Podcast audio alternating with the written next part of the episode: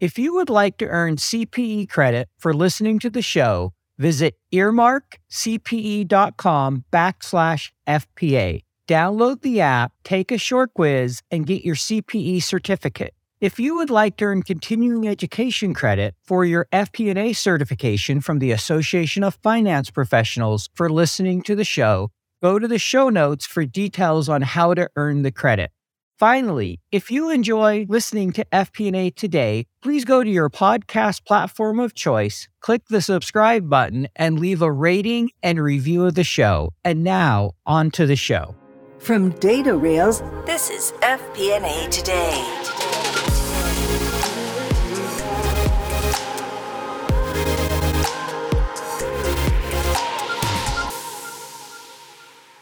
Hello, everyone. Welcome to FP&A Today. I am your host, Paul Barnhurst, aka the FP&A Guy. FP&A Today is brought to you by DataRails, the financial planning and analysis platform for Excel users.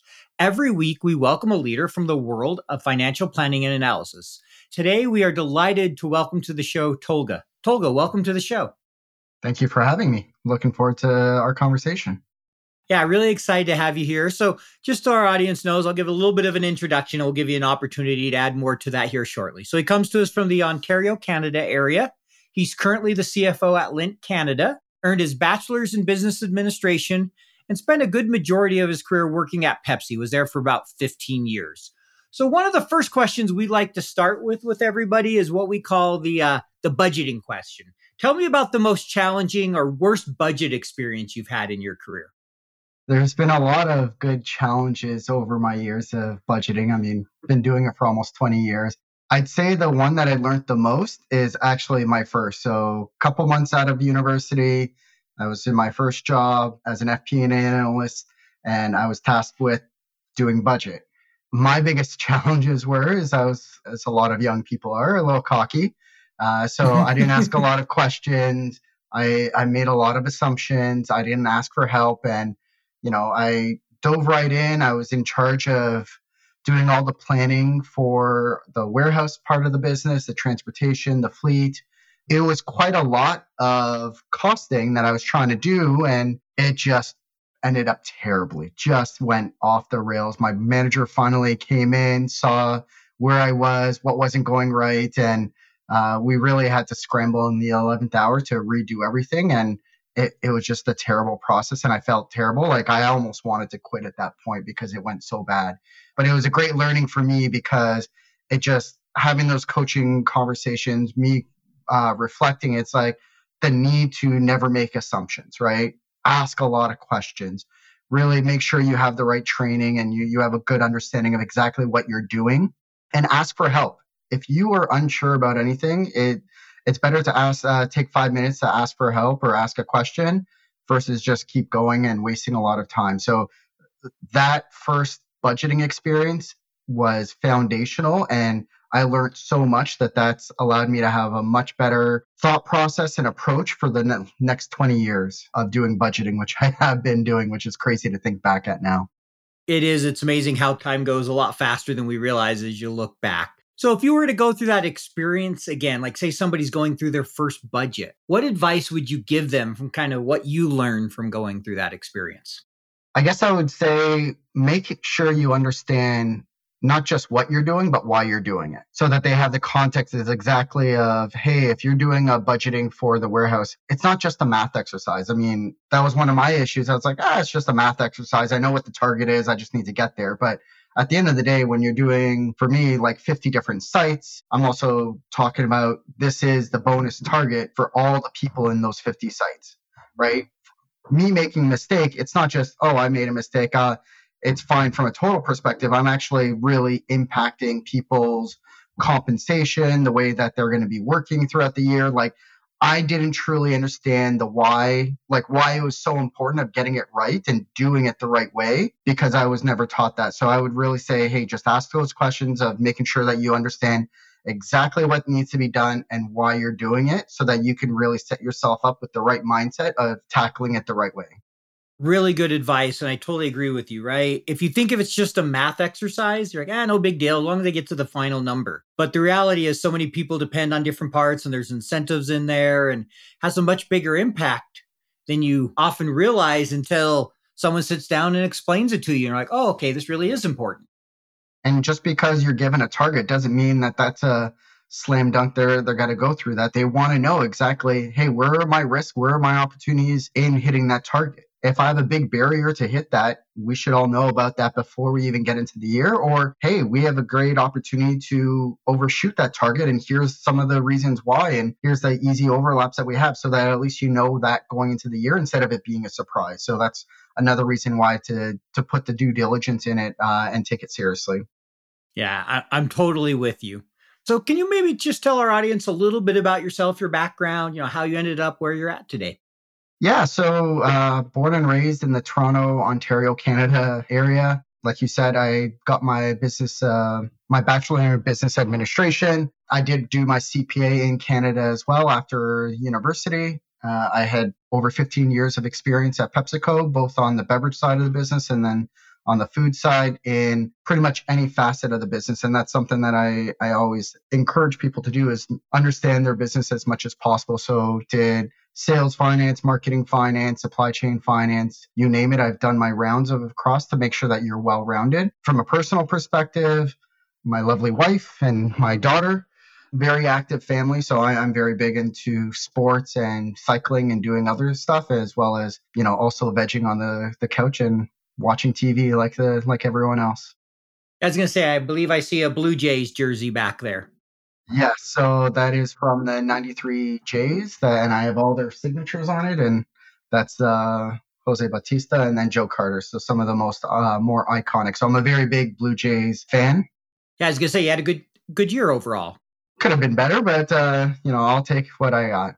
Yeah, also could have been worse. Could have been worse, but we had ambitions to do a lot more and actually get to the World Series, but that didn't materialize, but there's always next year.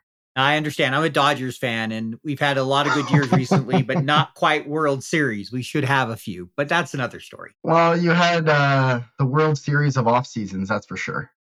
Yeah, if we're talking on a finance podcast, imagine forecasting all that. Would they spend $1.1 billion this off season?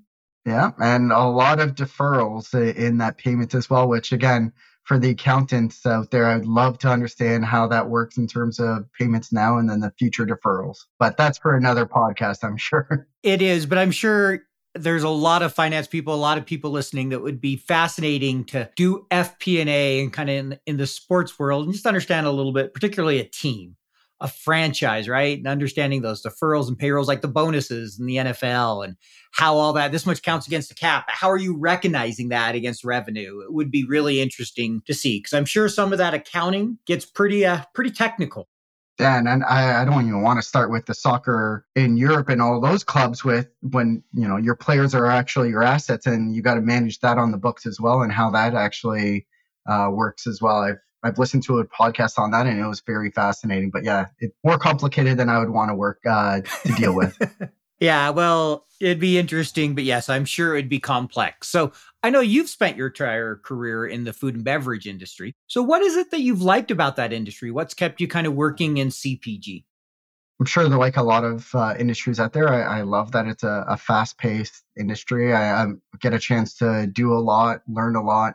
But more than not is I want to work for companies that I'm very passionate about. And, I was very passionate when I worked at PepsiCo, not just for the products, but what they stood for as an organization. And the same goes with Lindt right now. So Lindt globally or Lindt Canada, I mean, extremely proud of what we do and how we delight our consumers and enchant the world with chocolate and, just the product itself. And being in CPG, having that tangible product that is out there is huge for me. And that's why I love being in CPG, because again, that relatability, I can actually enjoy my product with a lot of people and see the joy that they have when they consume that.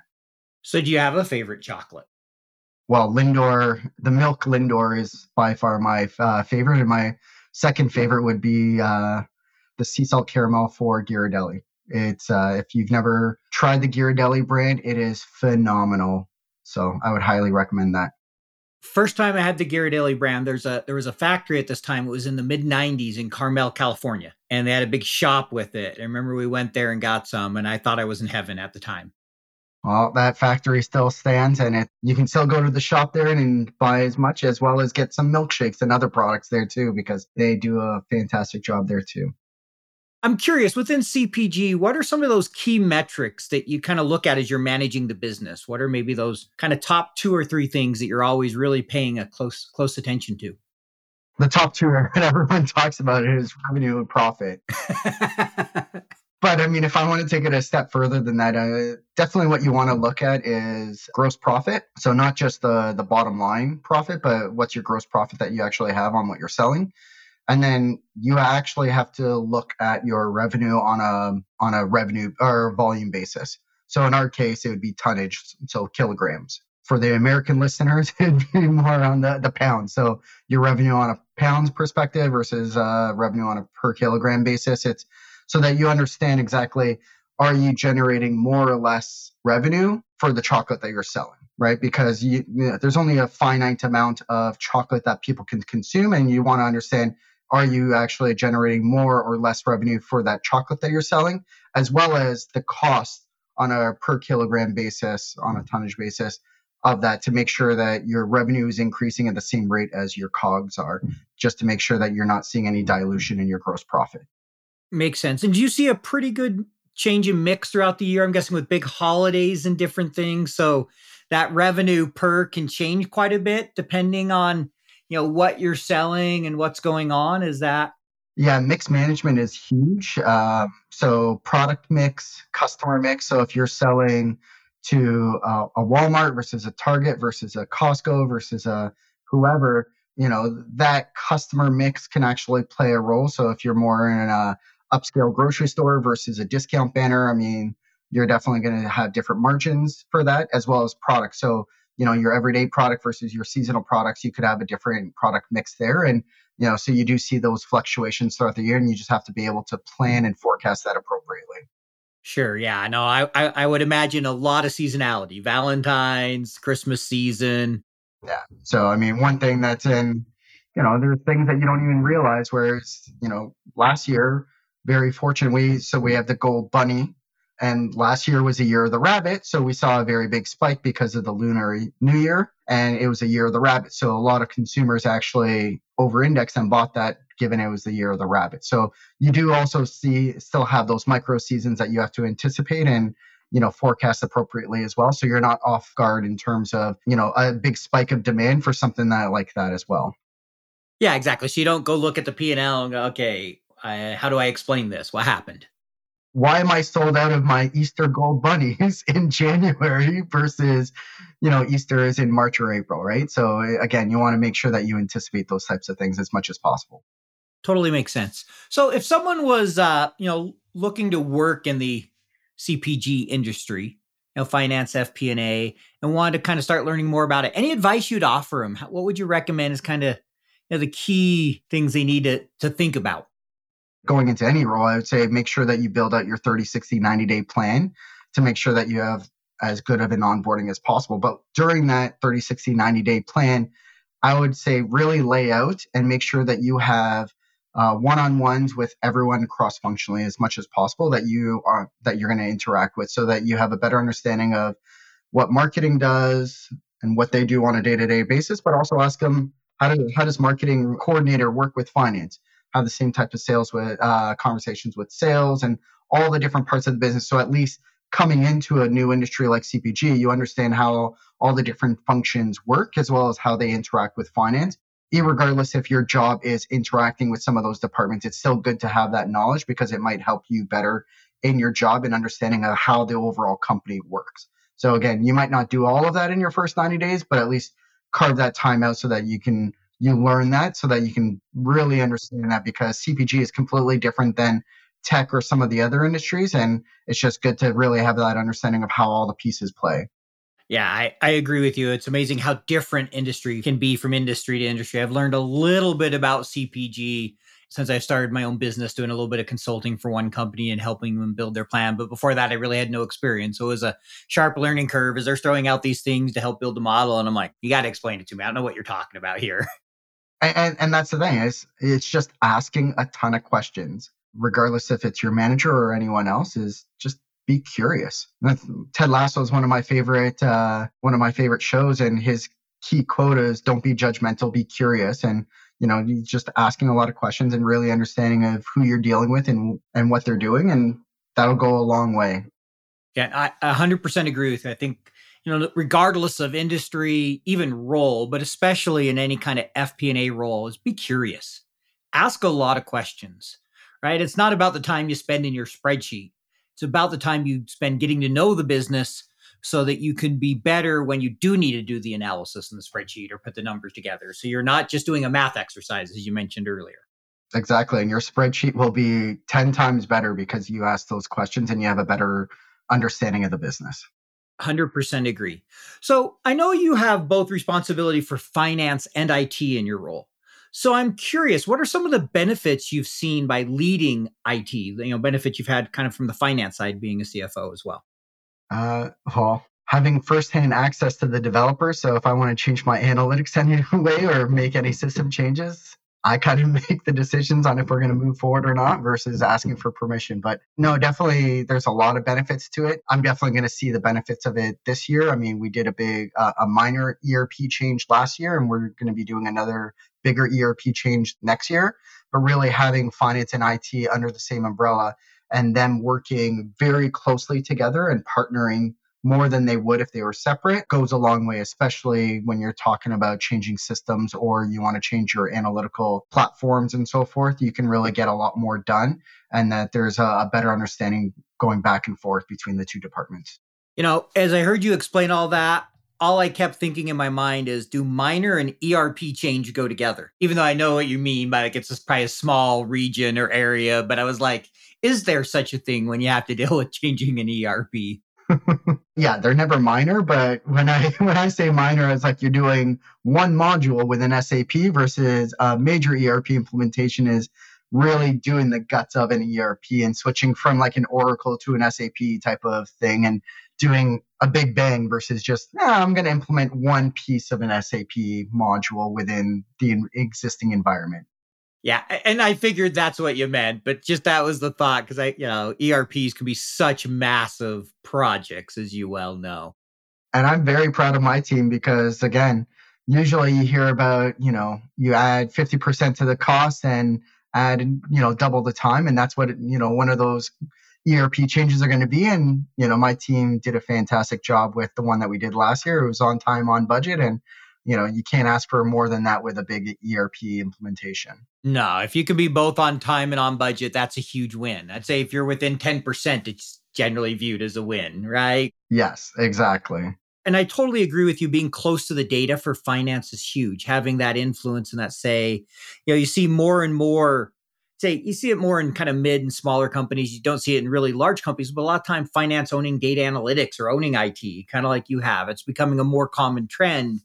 Because from my view, finance is perfectly positioned to kind of help make sure the numbers are presented the same way. And there's not that, you know, we're cross-functional. So we don't have that dog in the fight to say, okay, this is how it should be for marketing because this favors me, or this is how I view this metric because it favors my group. It's just, here's a standard.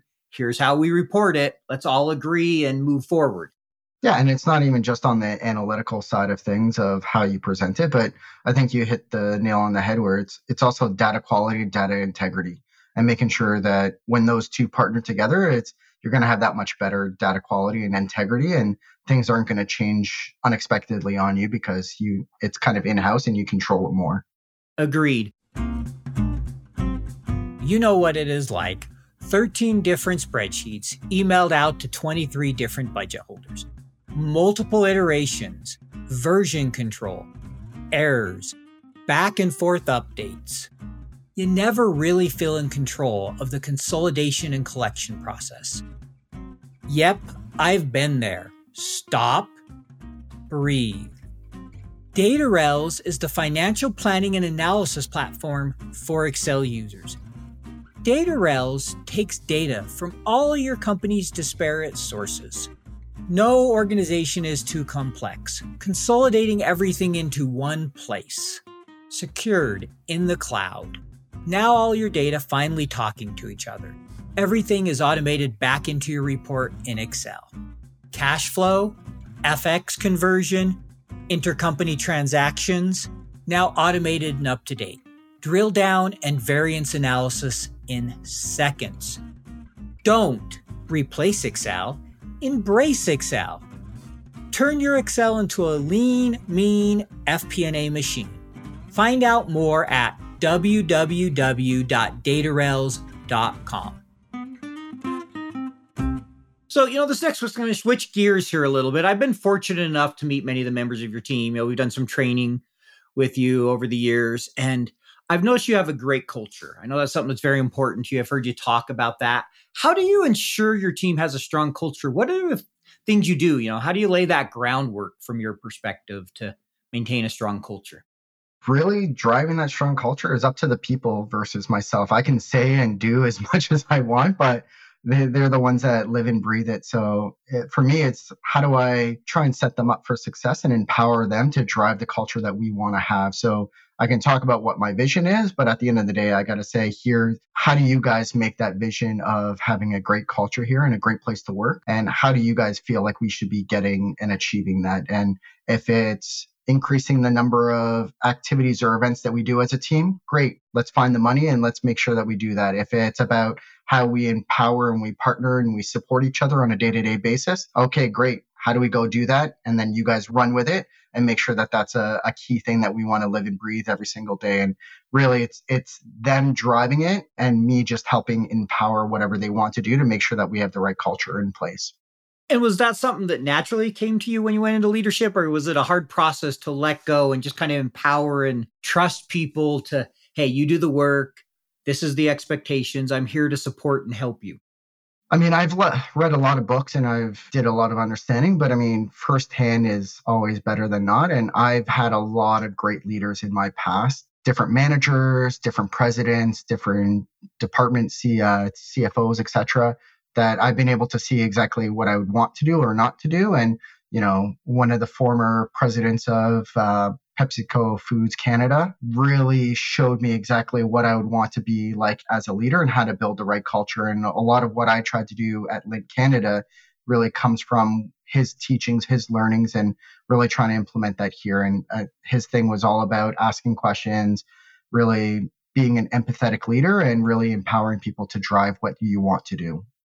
Got it. I like what you said there. One, the being an empathetic leader. Yeah, a lot of people sometimes have this idea that, empathy is weak. And I've always thought empathy is one of the most important things you can have. It's really key because it's how people know that they can trust you and they can relate if you're empathetic and understanding and really try to understand your employees. I can remember early in my career often, okay, you got to do it my way when I was first a leader. And it's like, doesn't really matter as long as you meet these requirements. I still remember one time sitting with somebody and told them this is how to do it. And they're looking at me and say, well, I want to do it this way. And I had to stop myself for a minute and think, okay, what really matters here? And after I came back, I was like, okay, as long as you can meet these requirements, because I know this is what the business wants, do it however you want. And it was kind of a defining moment for me to remind me of the importance of one, trying to be not so much empathetic, but trying to there's empathetic in there, but understanding and letting people do things their own way. And remember, it's about the big picture, not how they get there per se. Well, and you empower them, but also they're going to have a much better buy-in to what you're asking for if you give them the freedom. You tell me how you would best want to do it and achieve this, and how do we achieve this goal together? And if they know that they can do it their own way, then they'll have a bigger buy-in and, lead the process a lot more than if you just said, just do it my way and get it done. 100% agree. You end up with a better product. You got better buy-in at the end of the day when you get diverse opinions and allow people to work the way they work best. So you mentioned earlier, you talked a little bit about why, and I know you're a big believer in starting with the why to something, why something is the way it is, always asking that. Can you talk a little bit about your reasoning? Why is that so important that we start there? I'm a very big fan of Simon Sinek, Start with the Why. That is absolutely instrumental to me. And And I think your example that you just talked about before is a big reason of why you would want to start with the why, right? If you just tell someone what to do, you're going to get a certain result. If you actually explain to the person why they need to do what they need to do and what result you're looking for, then they can truly think about, well, should I change how I'm going to actually approach this to actually achieve that why? So the what of how I'm going to go about doing it might be completely different to achieve that why versus the way that you first told me how to do it. So allowing them to fully take a step back, understand exactly what the true goal is, and talk through exactly what they could do differently about that makes a world of a difference. And it goes, like I said, you have better buy-in because they understand the why and they're invested in the process. They have the flexibility and the freedom to actually move and change how they're going to go about doing that. And irregardless of what their process is to achieve that, that could change. But the how and the why is not going to change, especially the why. And really, you're going to get a better result because you started there. What about you run into the situation where you have sometimes people that, look, just tell me the process. That's all I want to do. I'm kind of here to punch the clock and I don't care about the why. Have you kind of experienced some of that? And if so, how do you kind of manage that? Yeah, and not everyone is going to be career oriented that wants to become a CFO or aspire to keep getting a promotion every 2 years, et cetera. And there's going to be situations where you're time crunched and you don't have time to really explain the why and you're just like, let's get it done. Yeah, in those cases, you do focus more on the what than the why, but you do try and have at least a brief conversation about it versus just saying, get it done, do it this way, and whatever. But again, it is person by person, case by case situation. But again, if you just have that person continue to do exactly what they've always been doing, never challenge the status quo, it's never going to get better. They're not going to get better. The process will never get better. And as business grows year after year, they're going to start struggling every single year as the volume of their work increases. They're not figuring out better ways of working and they're eventually going to drown. And so that's kind of where you actually eventually have to take that step back and talk to them about that. But it might not be in every single moment that you have to explain the why. Sure. Yeah. There's times when it's like, okay, we just have to get this done. It has to be done by this time. Here's what I need. Go forth and do it. And then there's times you really are able to spend explaining. And that makes sense to me. You know, another thing that kind of goes with this, we talk about this why and empowering people is the idea of a growth mindset, right? You know, Carol Dweck and that whole idea. So how has having a growth mindset helped you throughout your career? And how do you make sure, you know, your team that you focus on that growth mindset with them?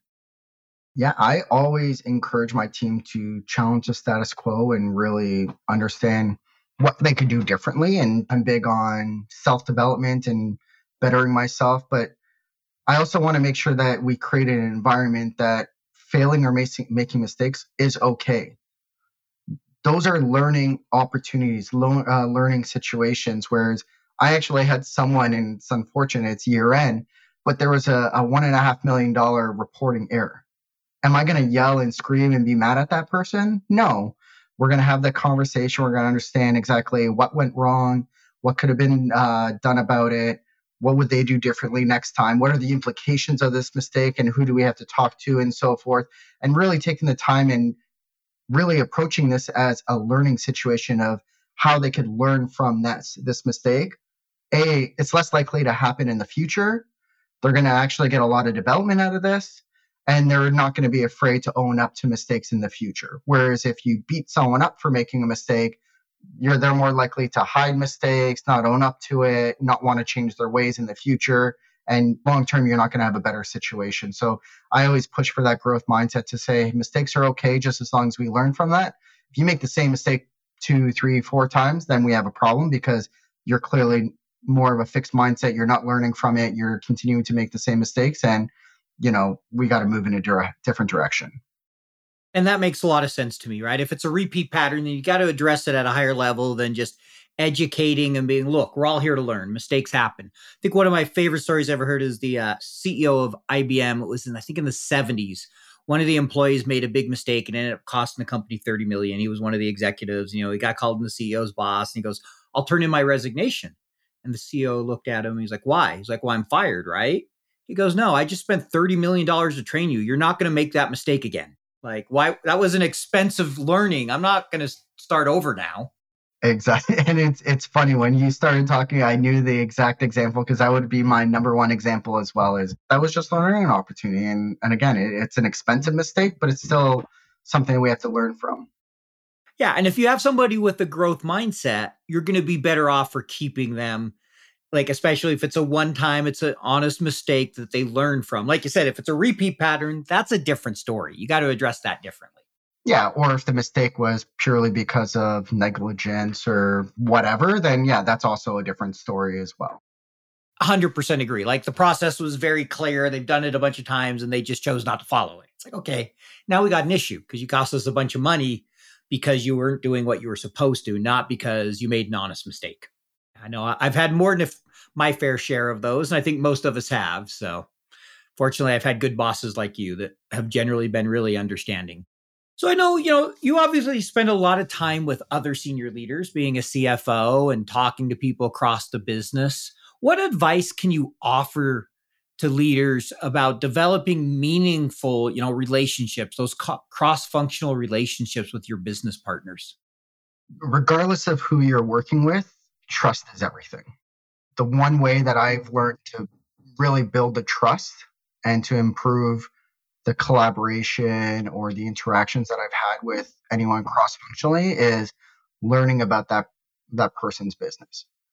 When you actually come to the table, you ask great questions, you're invested in their business, you're making an effort to learn about it, they're more willing to talk to you about it, be open, not be as defensive. Because a lot of the times when finance comes to the table, people have their backs against the wall. They're afraid because, for many reasons, they're just afraid of finance because we're the money police and we're going to, take their money away. Be it the marketer is afraid of losing their advertising dollars because finance is coming or so forth. But if you're actually at the table, you're asking good questions. It's all about, how am I a better business partner for you? Not a finance partner, but a business partner. I want to have that seat at the table.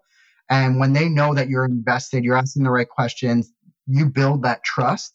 And you're going to have much better interactions with them. And they know that they'll be able to call you in a pinch because they trust you, right? They're not going to say, shit, I got to call finance because XYZ. It's like, hey, I'd love to get finance's perspective on this because, again, you built that trust and they know that they can rely on you as a business partner. So that's where my biggest advice is always to build trust and, however you want to go do that. If it's through coffee chats, lunches, being more into their business, whatever, just figure out a way to build trust and confidence in that person so that you can interact better with them.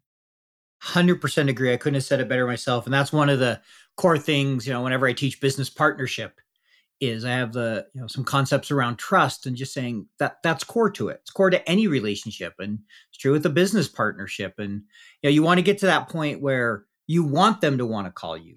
You want them to want your advice versus, hey, can we do this without finance, right? Trying to go around and like, okay, we got it in our budget. Even though it's not exactly in our budget, we'll just spend the money and deal with it later. And that just never helps strengthen the relationship. Like I knew, one partnership I've had, and I've had some that have not been good, but I knew in one of them was doing really well when the general manager commented that he's like, you help me shape the P&L. You don't just report it. Like you're here, you're making a difference to the business. Like I trust you. I want you in the room. Let's talk. That's what you want. That's when you know you're doing things right. But without trust, that isn't going to happen. Yeah. And when you look at the triangle, the hierarchy of the five dysfunctions of a leader or of team, trust is at the foundation. The second level is conflict. You can't have productive conflict and really challenge each other and have good back and forth conversations unless you have that foundational trust, right? And then if you can't have, the trust, you have the conflict, then you have accountability, commitment, and results, right? How are you expected to get to the top of making sure you get the best results if you don't go through those other levels? And the foundation, the very bottom is trust. Yeah, no, it totally makes sense. And I agree. When you have trust, you can have healthy conflict. Because when you know someone has your best interest at heart and that, they care about the relationship, then you can trust what they're going to say, even if you may not like it, and you can work through it. Versus if you don't trust them, you just kind of often you're like, okay, whatever. And just like, let's get this conversation over with. Or you're overly defensive because you don't trust that person. Yeah, that's the other, right? They immediately, well, no, that's not right or whatever. I've seen both sides of that for sure. That's really good advice. I like that. So here's a question we like to ask our guests. Can you tell me about a time in your career when you experienced what we call a strategic moment? So i.e., you know, a strategic insight that later empowered change within the organization to help drive change.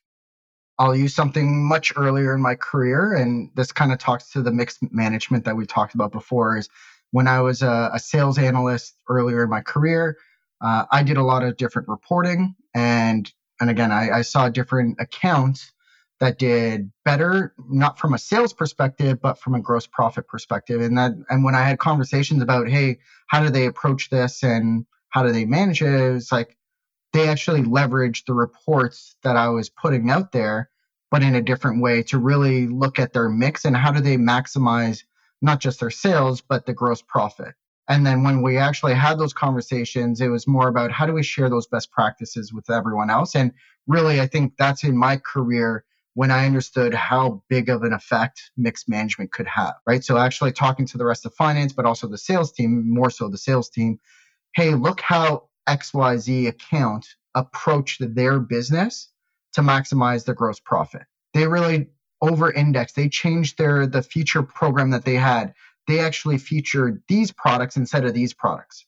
And it actually, from a consumer perspective, it made sense this way. But from a PepsiCo perspective, it actually helped us because we actually make higher revenue on a per liter basis on this. So, you know, you have that conversation to give them real life examples of how they can change their promotional activity or the way that they set their shelves up to maximize their mix and their gross profit. And hopefully from a sales perspective as well, because they got to keep the consumer in mind. And that's what that account did a lot better is, hey, I noticed a trend of consumers wanting more portion control. So I did this, right? So they actually focused on mini cans. Hey, mini cans is actually high revenue on a per liter basis because it's a smaller can, but it's a, you know, people wanted to do it from a portion control perspective. You know, consumer was happy. That's what they were getting. PepsiCo was happy because, again, they're getting, you know, shifting the sales to something that worked a little bit better for them on a business perspective. So really seeing that aha and then sharing that out was absolutely huge to the sales team at that time. I could see where that would be really beneficial, right? Creating a win-win in that situation, especially in the last example you gave there where, hey, the end consumer's happy, you're getting a higher margin, and probably the middle person's doing a little better because there's usually better margins all the way across on those type of things, not just one side getting it all, especially in those type of volumes. And so I could see where that would make a huge difference because, yeah, you know, changing a sales approach to maximize that margin can be huge. Yeah, and then if you want to reinvest those extra margins into more activity to drive sales, then you have that ability to do so. And then that person actually not just increase their profit margin, but it also increased their sales because they could play with their variables a lot different than everyone else. Yeah, makes a lot of sense to me. So we're going to move into this section. It's called the Get to Know You section. You get 30 seconds for each answer here, and we have 4 questions. It's kind of just a fun section we do here toward the end. So the first one is, what is something interesting about you, something that makes you unique that not many people know? I would say for people that don't know me, post-university, I was actually a radio DJ during university. I had a very big passion for music, and so I was a radio DJ at my university at the time. Cool. And what type of music? Do you have a favorite genre or something you like to listen to? Yeah, more on the rock alternative at that time. I'm more into the EDM and dance now, but at that time, it was more of like the emo rock type of music. So do you still do any DJ stuff now, or is that a long past? Long past. I put that behind me after I left university.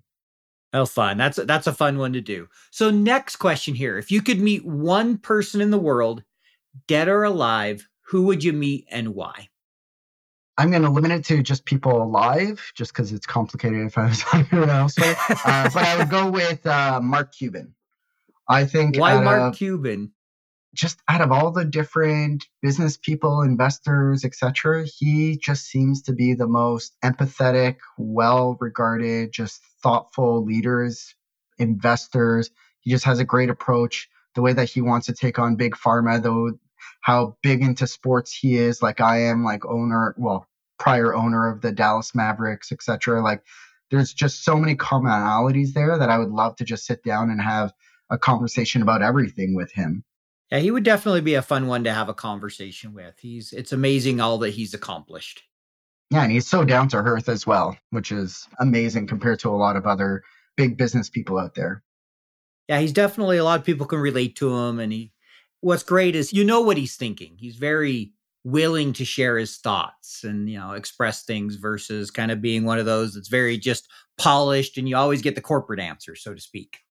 This next one is kind of a fun one we've added, and it's, what is the last thing you Googled, looked up on YouTube, or used ChatGPT or any other generative AI related to finance, FP&A, or Excel?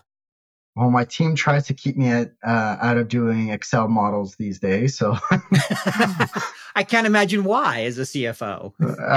Yes. I mean, it's still a passion. I love doing my own models and so forth, but I would say if I go back to the last thing that I did research myself, and this would be a while ago, but leveraging the index match. So it's such a powerful formula within Excel that a lot of people don't know or use. No, I agree with you. There's a lot you can do with index and with match, and that's a great one. So that may naturally lead into our next question. We might get a similar answer. What's your favorite Excel function or feature? Well, this came from the training that I did with you, when you came and worked with my team. It was actually learning and using XLOOKUP. So I've always been a VLOOKUP kind of guy in my past, but I just saw the power and the usefulness of an XLOOKUP versus that, and I've been using that ever since. Great. I'm glad it's worked for you. I always love to hear that somebody's using something I've taught, because you never know, right? You leave and you hope they gain something out of it, but you know, sometimes some people aren't going to. So I'm glad it's working for you, and I'm a huge XLOOKUP. It's a great formula. All right. So we're nearing the end of our time. So we just have two questions here to kind of wrap up, and then we'll let you go. First one is, what advice would you offer to someone starting their career in FP&A today? I'll go with what I said before, but I'll add on to it. I mean, ask as many questions as possible and be curious. And then the second one is, be open to as many opportunities as you can be. So don't limit yourself to say, hey, I just want to be on the marketing side of the business and work only in marketing finance, or be very siloed. Like, try every part of the business and be curious to really, truly understand what you like or don't like. And as well as, it'll really help you long-term in your career if you are well-rounded. I think that's great. Be curious and ask questions. It's so important. Can't understate that one enough. So last question. If someone wanted to reach out to you or get in hold of you, what would be the best way for them to do that?